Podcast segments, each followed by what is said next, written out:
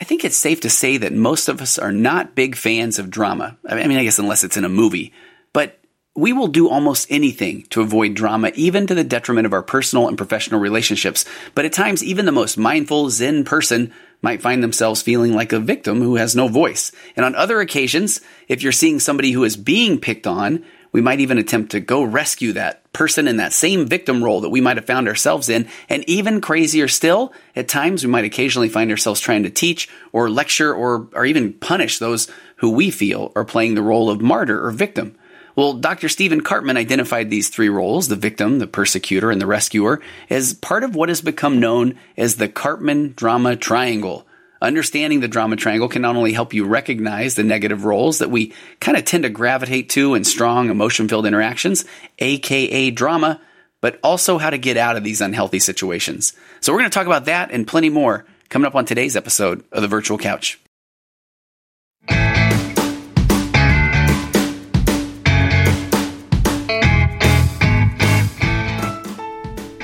Hey, I promise I'm going to try to do this in less than a minute. As a therapist myself, I recommend that everybody give therapy a try. I believe we're all kind of hanging on to things that would uh, would be helpful to process, or things we might have thought we would achieve by now, or maybe our anxiety or depression is up based on all the events of the world.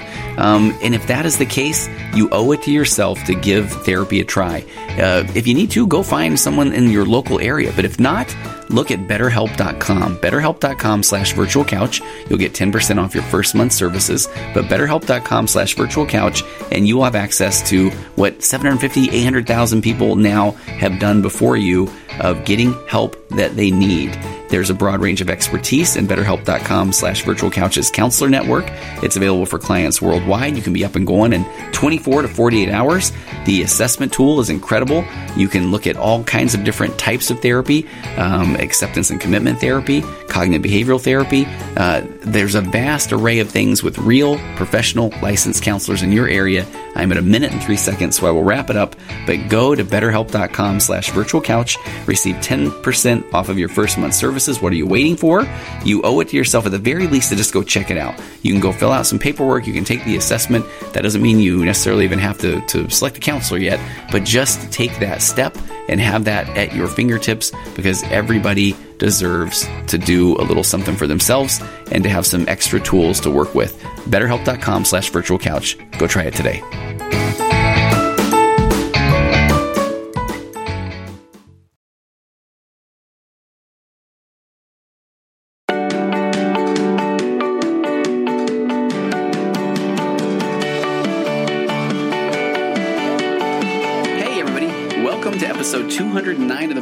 Couch. I am your host, Tony Overbay.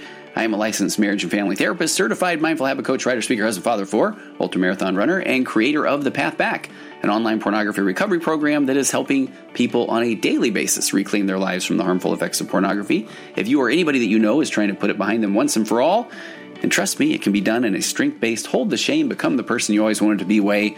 Then head over to pathbackrecovery.com, and there you'll find a short ebook that describes five common mistakes that people make when trying to put pornography behind them once and for all. Again, that's pathbackrecovery.com.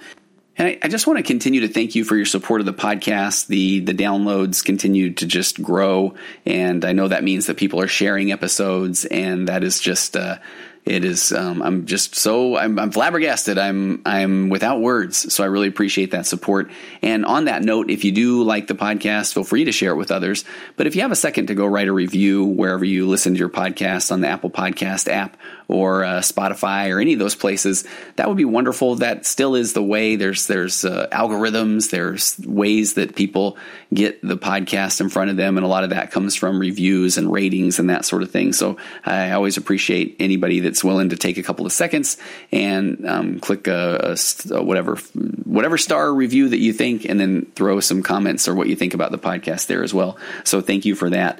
And you can always find me on Instagram at Virtual Couch or Tony Tony Overbay, licensed marriage and family therapist on Facebook.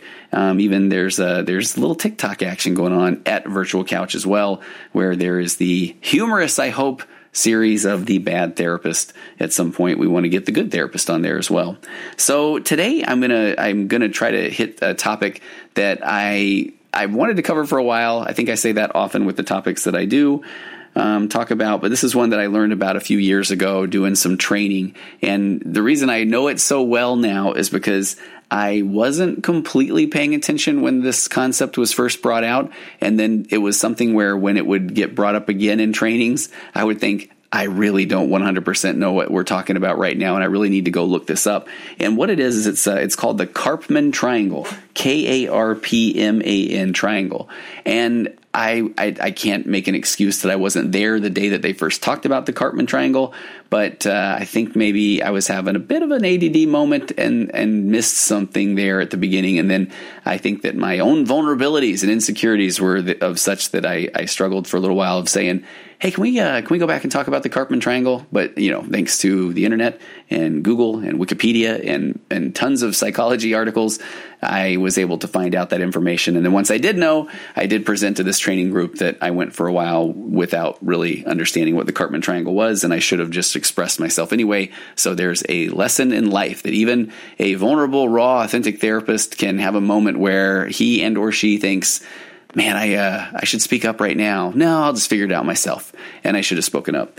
But let me talk about the Karpman Triangle and all all praise and uh, references and this sort of thing today um, go to a, a, fellow MFT, marriage and family therapist named Linda Graham, and this is at the, the article that I found that I really think does the best job of describing the Karpman Triangle is at lindagraham-mft.net, uh, and i have got a link to that in the show notes. I don't know Linda, but uh, I just thought that she did a great job of summarizing everything. So she gives a little bit of a history first behind what the Karpman Triangle is, and Stephen Karpman, MD, developed his what's called the drama triangle. And in the points of the triangle, you've got a victim, and you've got a rescuer, and you've got a persecutor. And he developed this almost 40 years ago. And uh, as Linda Graham said, she finds it just as relevant and just as new to many people as it was 40 years ago. And I agree. And this is something that I don't use on a daily basis in my practice. But whenever I do think about this, or when it becomes evident in a session that someone is playing one of these roles victim, rescuer, or persecutor, and as we'll see, we can even shift these roles depending on our relationship or depending on the situation. Um, I find myself going back to this Karpman triangle uh, over and over again. So she says, even if you don't spend much time yourself playing any of these th- three roles, um, you're probably dealing with them on a daily basis with people who do. So this might be something that will hit home as, oh my gosh, I'm I'm playing one of these roles, victim, persecutor, or rescuer, or I recognize that I am in a relationship with someone who is is dramatically or drastically clinging to one of these roles. And uh, I love how she says knowing how to put on our big girl or big boy pants and just get out of the triangle is essential when dealing with people who want to pull us into this triangle. And using our own wise mind, she says, to recognize when we've regressed into one of these roles ourselves, and it's usually because of um, you know, the, the usual culprit, she says, needing to play those roles early in our family of origin. Uh, it's a form of our conditioning. So a lot of times, if we've played one of these roles as as a, as a kid, if we've been the victim, or if we've been the rescuer, or if we've been the persecutor, then we will find ourselves slipping into those old familiar roles at times, even in our own relationships, when we know that it's not the best thing for us either. So she says that knowing this, um, knowing a lot about how we maybe fall into these roles, or knowing about these roles from our family of origin, or kind of our conditioning that we've we've brought to the table, uh, it's essential to help us make wise, conscious choices in our intimate and social interactions with others now, you know, in, in the here and now. So um, she, she, uh, she, I love that before we get into this, she says, May the reflections and exercises offered below save you much grief and help you enjoy healthy, game free relationships. Why I chuckle is because that concept of game free relationships. I, I, can't tell you how many times I feel like what comes up in a session is that someone finds out that they not only have been um, failing a test or, or taking a test that their partner has been giving them, but they don't even find out about it until they've received their failing grade, until they've received their report card and it says you've got a big old F. And so that that can feel a bit like gamesmanship. And I love when someone in my office will say, I mean, I know that I probably shouldn't be doing this, but you know, I've decided that I was going to, I was not going to hold my husband's hand until he held my hand, and I'll and I'll see what what how how he likes that.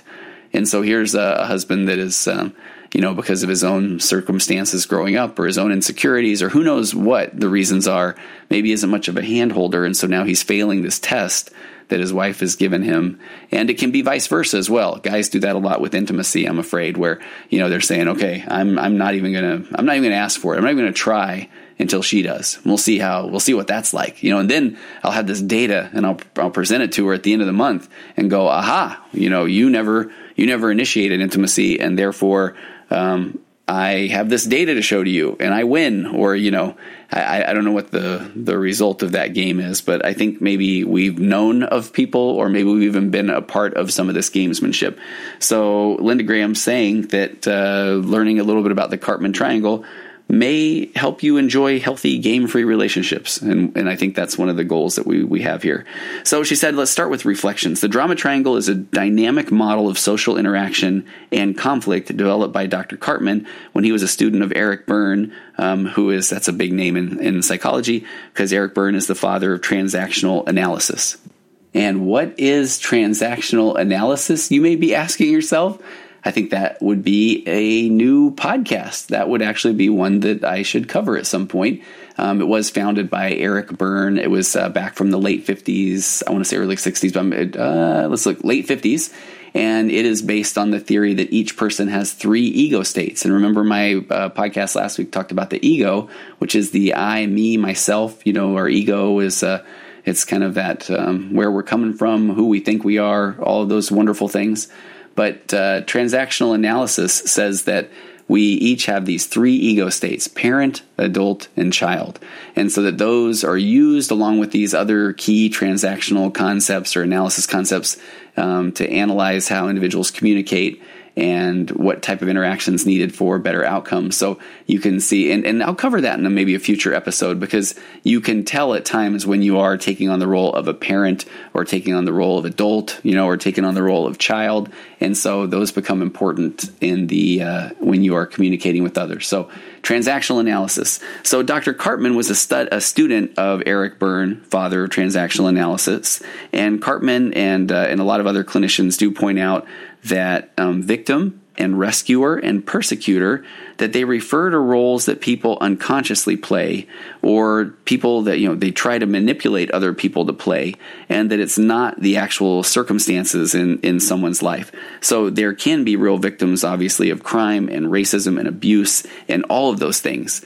And so what we're talking about with the Karpman triangle is the roles that people unconsciously play that kind of put them in a position of interacting with others. So I think that's really important, especially based on a lot of the things that we have going on in the world today. So the three roles of the drama triangle, of Karpman's drama triangle, um, she says they're they're uh, archetypal and easily recognized by their extreme versions. So let's go through those. The first one is victim. So first uh, of the Karpman drama triangle is victim, and the stance of the victim is is poor me. I mean that's the victim mentality, right? And victims see themselves as um, victimized or oppressed, powerless. Uh, she goes on to say helpless, hopeless, dejected, and ashamed, and they come across as super sensitive.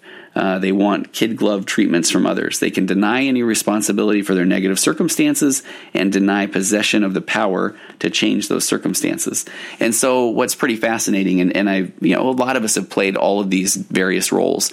A lot of times, when someone is playing the victim role, anything that anyone says, well, why don't you do this, or you should do this, or have you thought about this? None of that's going to work for the victim. So, have you ever felt that way? and this is uh, and this is where I start just getting kind of deep on all of these things. We've got that psychological reactance built in. That's that instant negative reaction of being told what to do. And so when someone is feeling this victim state, it's hard for them to own their own behaviors. Um, number one, because this is a way that, the, that when someone's in victim mode, they truly do just want to be heard. They want to know that their opinion matters. But oftentimes they also don't know how to get out of this victim mentality. And so by pushing back, by saying, you don't understand, you don't get me, that's not going to work, then there's a really deep concept here that's not necessarily something that's part of the Karpman triangle. But if we look at deep attachment theory, when someone is stuck in this, you don't understand, I can't do it, I've tried, you know, nobody understands me. If they can stay in this victim mentality, then they they don't necessarily and this is going to sound dramatic of me but then they don't necessarily have to move toward change. So a lot of times when we see somebody that's stuck in this victim mentality the the thing that we don't want to do. I was going to say the worst thing you can do, but I'm not trying to be dramatic. Is to continue to tell them what to do because then we're just handing them, um, you know, this psychological reactance. We're handing them the ability to say, "You don't get it. You don't understand me." You know, when somebody's like, "You just need to understand. You just need to get out of this. You just need to go outside and you just need to exercise and you need to get off your phone and all those things." That is not someone in victim mentality's brain is going to say, "Huh, I hadn't thought about that." So one of the things that we can do is truly just be there for them, hear them, listen to them. But that's not the Karpman triangle. It's hard to not go into EFT and attachment theory and those sort of things. So let's get back to the Karpman triangle. So the victim, a person in the victim role uh, will also look for a rescuer or a savior to save them.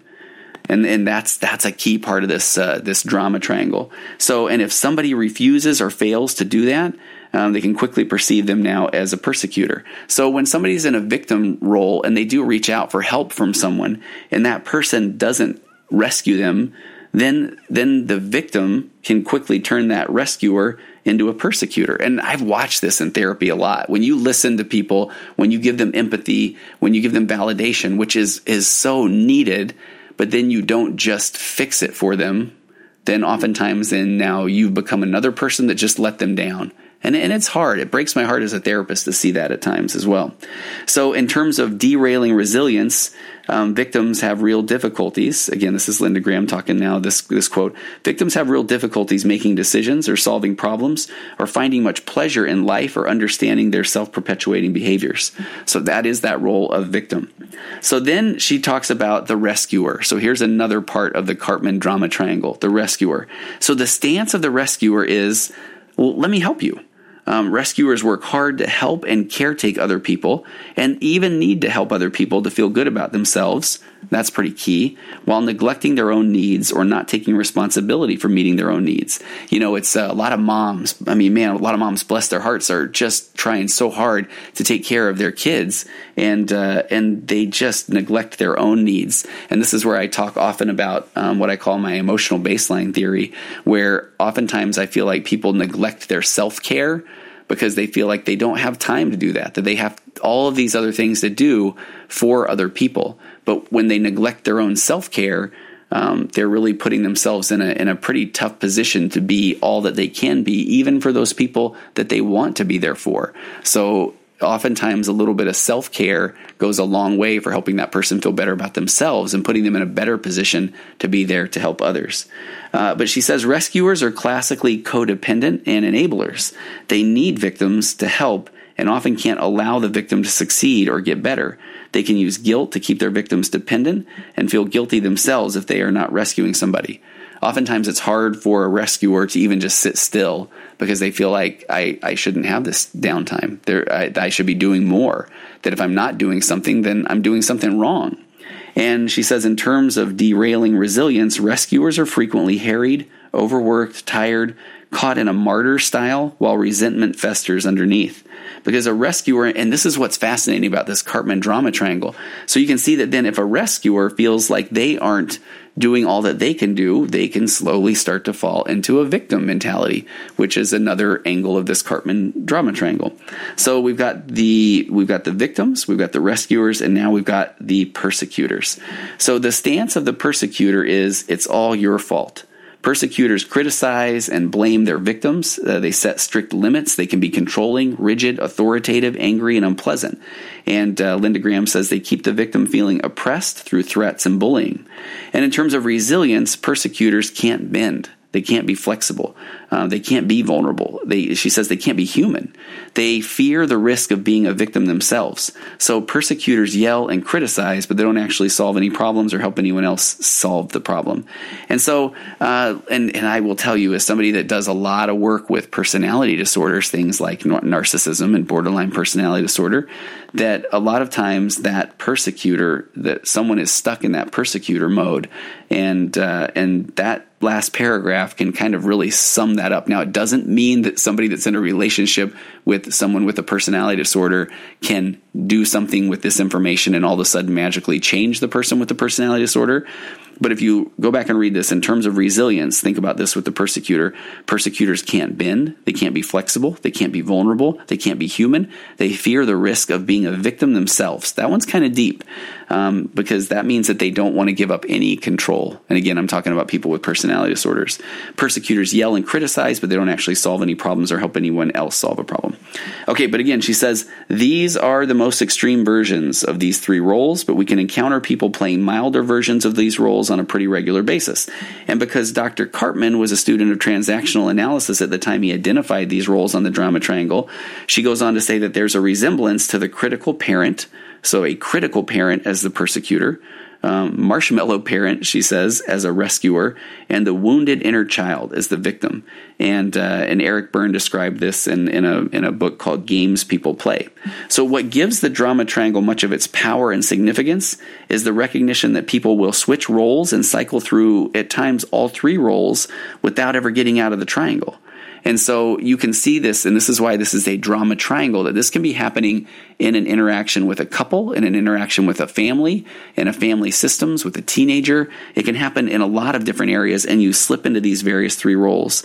So, um, so let me let me kind of go over this. Uh, uh, Linda Graham says, so, all right. So what gives the drama triangle much of its power and significance? Again, recognition that people will switch roles and cycle through all three without ever getting out of the triangle. Victims depend on a savior. Rescuers yearn for a basket case, and persecutors need a scapegoat. Look at, listen to that one again. Victims depend on a savior. Rescuers yearn for a basket case. Persecutors need a scapegoat. So she says the trap is people are acting out these roles to meet personal, often unconscious needs, rather than being able to see the picture as a whole and taking responsibility for their part in keeping the triangle going.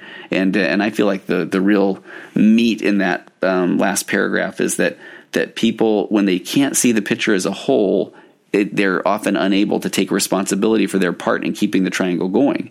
And this is one of those things when I'm even doing couples therapy where I see both partners that just hunkered down in their bunkers and they're hurling insults at each other. You know, they're they're doing this tit for tat, and neither one of them is recognizing their role and taking responsibility for their part and keeping that negative interaction going. You know, uh, oftentimes I just say somebody needs to come out of the bunker first. Somebody needs to go say, "Hey, I can tell you're hurt. Let me hear you. Let me listen." And one of the hardest parts about that is that when you're listening to your partner, they're telling you about all of the horrible things that you've done.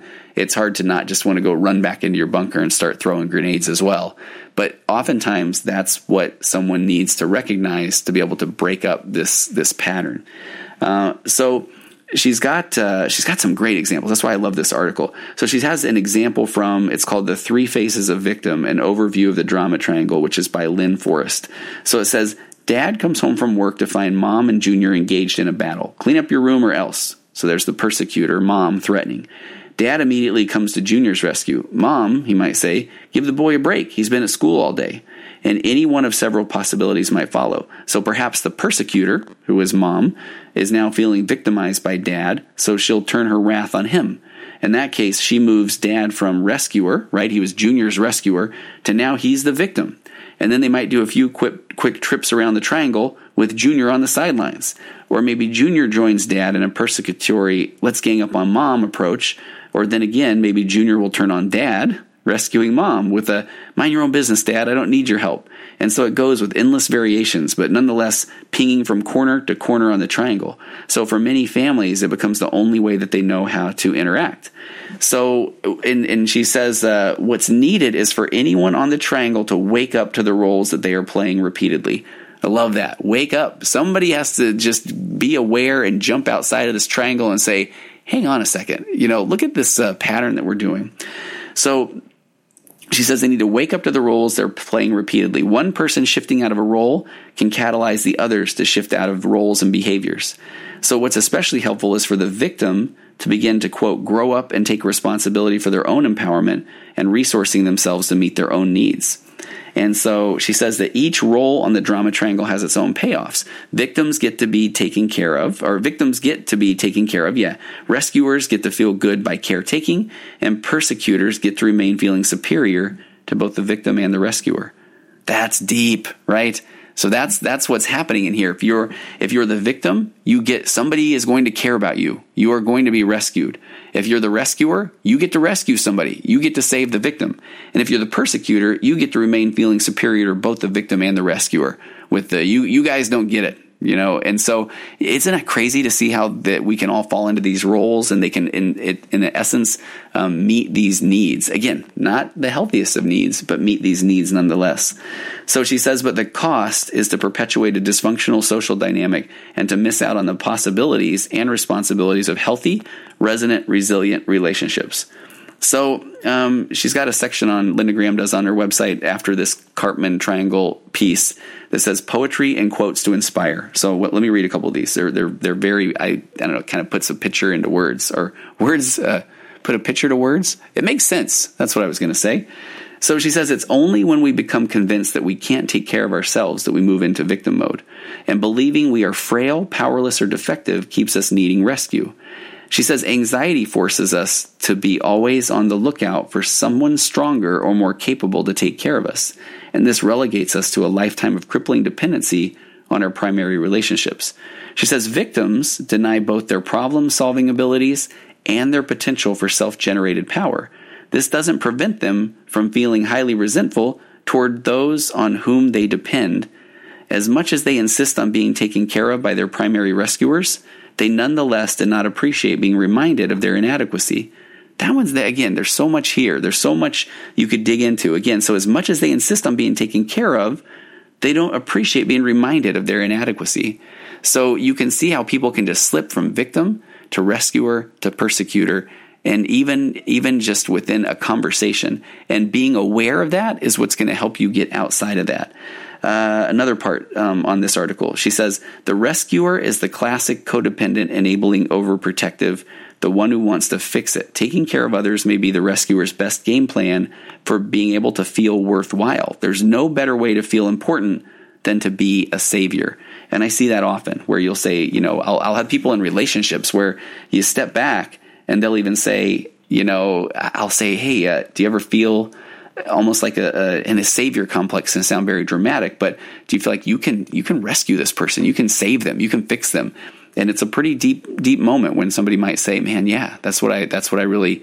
That's what I seek after. And I don't know if you've ever been this person or been in a relationship with the person that once they have fixed or rescued, then they kind of almost lose interest. And that that's a big uh, something to bring awareness. I would say red flag, but that sounds dramatic. But that is something that if that is happening, um, if that's you, if you are this person that constantly needs to be the rescuer or the savior, uh, maybe it's time to look a little bit about what that's about for you, because that's going to be a never ending um, uh, quest, I guess, is a good way to put that.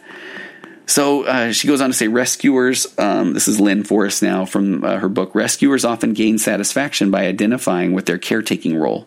They are generally proud of what helpers and fixers they are, and often they're socially acclaimed, even rewarded for what can be seen as selfless acts of caring. They believe in their goodness as chief caretakers and they see themselves as heroes. But I love how she puts it. She says, behind it all is a magical belief that if I take care of them long enough, then sooner or later, they will take care of me too. Um, common phrases for the martyred rescuer are, after all I've done for you, this is the thanks I get. You ever heard that one? Have you ever felt that one? Or she says, or no matter how much I do, it's never enough. Or if you loved me, you wouldn't treat me like this. So that that she calls is a magical belief. If I take care of them long enough, then they will take care of me too. A rescuer's greatest fear is that they'll end up alone. They believe that their total value comes from how much they do for others. And she says it's difficult for them to see their worth beyond what they have to offer in the way of stuff or service. Uh, she says they believe if you need me, you won't leave me. And they scramble to make themselves indispensable in order to avoid abandonment. Again, that's from Lynn Forrest. Um, goes on to say that the persecutor is actually shame based. So this role is most often taken by someone who received overt mental and or physical abuse during their childhood. And this is where we get back into where now we're approaching the realm of some things like personality disorders. Uh, I always like to mention again when people ask me is something like narcissism is it is it born or bred? You know and and the truth is it can be both but i remember the thing that made the most sense to me when i really started digging deep into personality disorders is that i always say that all people all kids are are self-centered it's the way that kids work But then with healthy relationships and healthy attachments growing up to parents and other people, then they they can they typically move from self-centered to some variation of self-confident. So if that person was never basically just look at it this way. If they never were told you can do this or I'm here for you or you are enough, then they are going to have a hard time going from self centered to self confident. And so they typically stay in this self centered mode. So they move forward into as an adult, basically acting at times like a like a ten to twelve year old child. Um, where that's why people can be they can be so reactive. They can have a hard time getting outside of their own sense of self or ego. It can be very difficult to have empathy for others because they're still stuck in this self centered mode. So she says again, the persecutor is, is actually shame based. This role is most often taken on by someone who received overt mental and or physical abuse during their childhood. As a result, they're often secretly seething inside from a shame based wrath that ends up running their lives. She says they may choose to emulate their primary childhood abuser, preferring to identify with those they see as having power and strength rather than becoming the picked on loser at the bottom of life's pile, she says and that again that that part there they might choose to emulate their primary childhood abuser preferring to identify with those they see as having power and strength. I think there's so much truth in that. And i also think there's this is a cliche but there's so much of the the don't they don't know what they don't know. I find often that people that tend to take on this persecutor mentality have no they never had a, a relationship modeled when they were young of empathy of support and then what can be difficult is we often think, as the rescuer, well, I can show them. If I if I continue to try to rescue well enough, I can I can teach this persecutor to have empathy or to really care about me or to understand. And it, it breaks my heart at times to say this, but one of the key components of helping someone deal with or or escape out of a relationship with an emotionally abusive partner is to recognize they, they almost have to have this acceptance that there isn't anything they're going to say or do that's going to cause this epiphany or aha moment for their partner to kind of all of a sudden reverse years or decades of of lack of empathy and all of a sudden go, oh my gosh, you're right. You are right. I now get it. I'm I'm I'm this horrible ogre and I've been treating you bad the entire time. And and that's what we often are still trying to find in relationships with people that are persecutors. So, um, all right. So we talked about picked up on bottom of life's pile. Persecutors tend to adopt an attitude that says the world is hard and mean. Only the ruthless survive, and I'll be one of those. The persecutor overcomes feelings of helplessness and shame by overpowering others. Domination becomes their most prevalent style of interaction. This means they must always be right.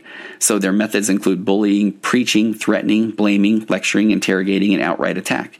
This is gaslighting. There is so much of this in the persecutor realm that that that is hand in hand with what people that struggle with personality disorders go through, and part of that is gaslighting or or making someone feel crazy for bringing up uh, something that is important to them. You know, I, when somebody says, uh, "Hey, you're you you know you kind of make me feel bad when you say these things," and then the persecutor can say, "Really, seriously, like you're gonna you you think that's the case?" you know, you you you make me feel bad. I can't believe you're even saying this. This doesn't. It shows me you don't even know who I am. And all of a sudden, the person that was trying to come to the persecutor and be vulnerable, it now has has it turned right back on them. And this is maybe this is somewhere I can talk about something I've been thinking about a lot lately. Let me give a really easy example of this. I often have people that are in relationships with people like a narcissist or let's say the persecutor, and they will be they'll find themselves getting angry. They yell and a lot of times, you know, I've got, let's just say it's the, the wife that's in my office and she's like, no, I, I really do. I lose my mind around my husband. It's true. I, I do yell at him because, you know, um, and I'll say, and I used to always just try to figure this out and say, yeah, but you're yelling because he's not hearing you or because you, he's gaslighting you or because he's not giving you empathy. He's not trying to understand you. And, you know, a, a very nice person would say, they would still say, yeah, but I shouldn't be yelling at him. And and I had this uh, this kind of awakening one day where I thought, okay, if you take that person, the kind, nice person, the spouse, in this case, the wife, and you put her in a different relationship where she's heard, is she just going to start yelling all the time? No, absolutely not. But if you take that persecutor, if you take that narcissist and you put them in a different relationship, are they all of a sudden going to have empathy and understanding? No.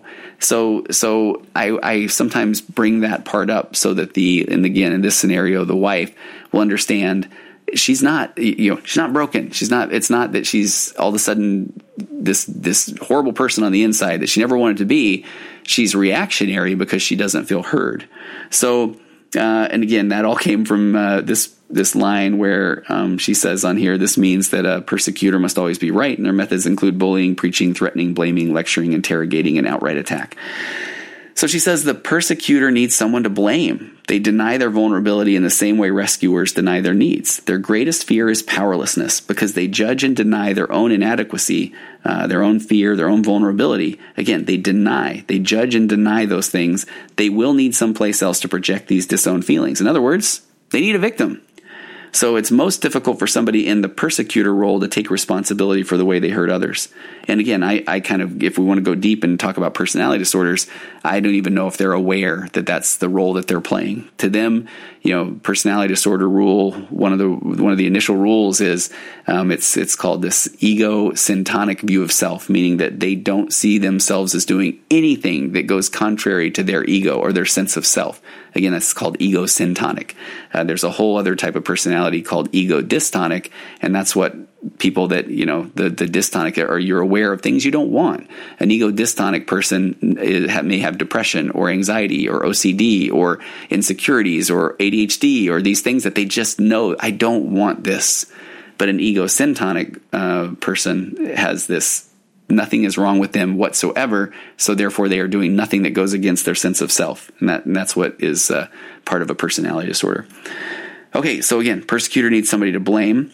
Um, they need a victim. So it's most difficult for somebody in the persecutor role to take responsibility for the way they hurt others because in their mind, others deserve what they get. And these warring individuals tend to see themselves as having to constantly fight for survival. So theirs is this constant struggle to protect themselves in what they perceive as a hostile world. And again, that is from Lynne Forrest, and I think that's beautiful. Beautiful. So uh, out of the triangle, and there's a, a, MFT from who wrote a book called Breaking the Drama Triangle named John Goulet, and he says the only way to escape the drama triangle is to function as an adult and not participate in the game. Um, one more from Lynne Forrest, then we'll kind of wrap this up. Those in victim roles must learn to assume responsibility for themselves and initiate self care. That's huge. That again, I call that. Uh, I say they need to raise their emotional baseline uh, rather than look outside of themselves for a savior. They must challenge their ingrained belief that they can't take care of themselves if they are to escape the triangle. Instead of seeing themselves as powerless, they need to acknowledge their problem solving as well as their leadership capabilities. Because this is me speaking, Tony. They are in there. They do have problem solving uh, skills and they do have leadership capabilities. It's funny at times when you build up rapport with somebody in a session and then you circle back around to something where they have been a leader or they have solved problems, and it's almost like you watch them go, "Oh, wait a minute, he just tricked me." It's like, well, yeah, but but I still can't do this or this or I still am very afraid of this or, or that sort of thing. So um, helping them understand that instead of seeing themselves as powerless, they do have these problem solving skills or leadership capabilities. Uh, Lynne Forrest says there is no escape except to take total responsibility for their own feelings, thoughts, and actions. She says it certainly is. It, it's certainly possible to be helpful and supportive without being a rescuer. There's a distinct difference between between excuse me between being truly helpful and rescuing. Authentic helpers act without expectations for reciprocation and how many times have I said this is deep? So my apologies, but that's deep. I talk about this often. I call it my I call it the manipulation filter. Are you reaching out or or doing something for someone else because you just want to build up their inner wealth or their self-esteem or help them understand that they are okay or are you doing that because you want the thank you or you want them to recognize you or talk about you in a church talk or something like that? So again, they they empower rather than disable those that they serve. Um, what they do will be done to encourage self-responsibility rather than to promote dependency. So true supporters believe that the other can handle their own business. They believe that everybody has the right to make mistakes and learn through sometimes hard consequences. And they trust the other has what it takes to see themselves through times of difficulty without rescuers needing to save them. So she says that self accountability is the only way off the grid for the persecutor.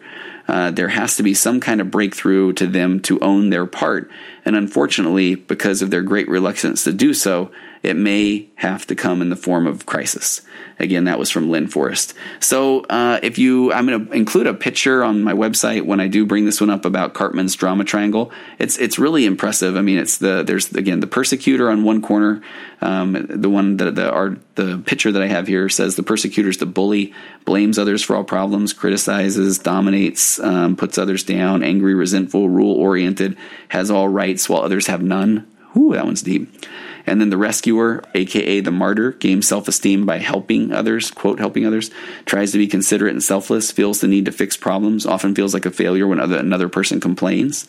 And then uh, at the bottom of this uh, picture of the triangle, the victim feels helpless, feels uh, hopeless, trapped, ashamed, guilty, powerless, seeks others to solve problems and to give them validation, and refuses to make decisions or solve problems, or even sometimes to seek professional help, and they become very dependent on others. And so in the middle of the triangle, it says the situation can determine the position on the triangle and can even change positions in a toxic dance. And each person may end up switching positions as needed to get their needs met. So I, hope that uh, you gathered something deep here from the Karpman drama triangle.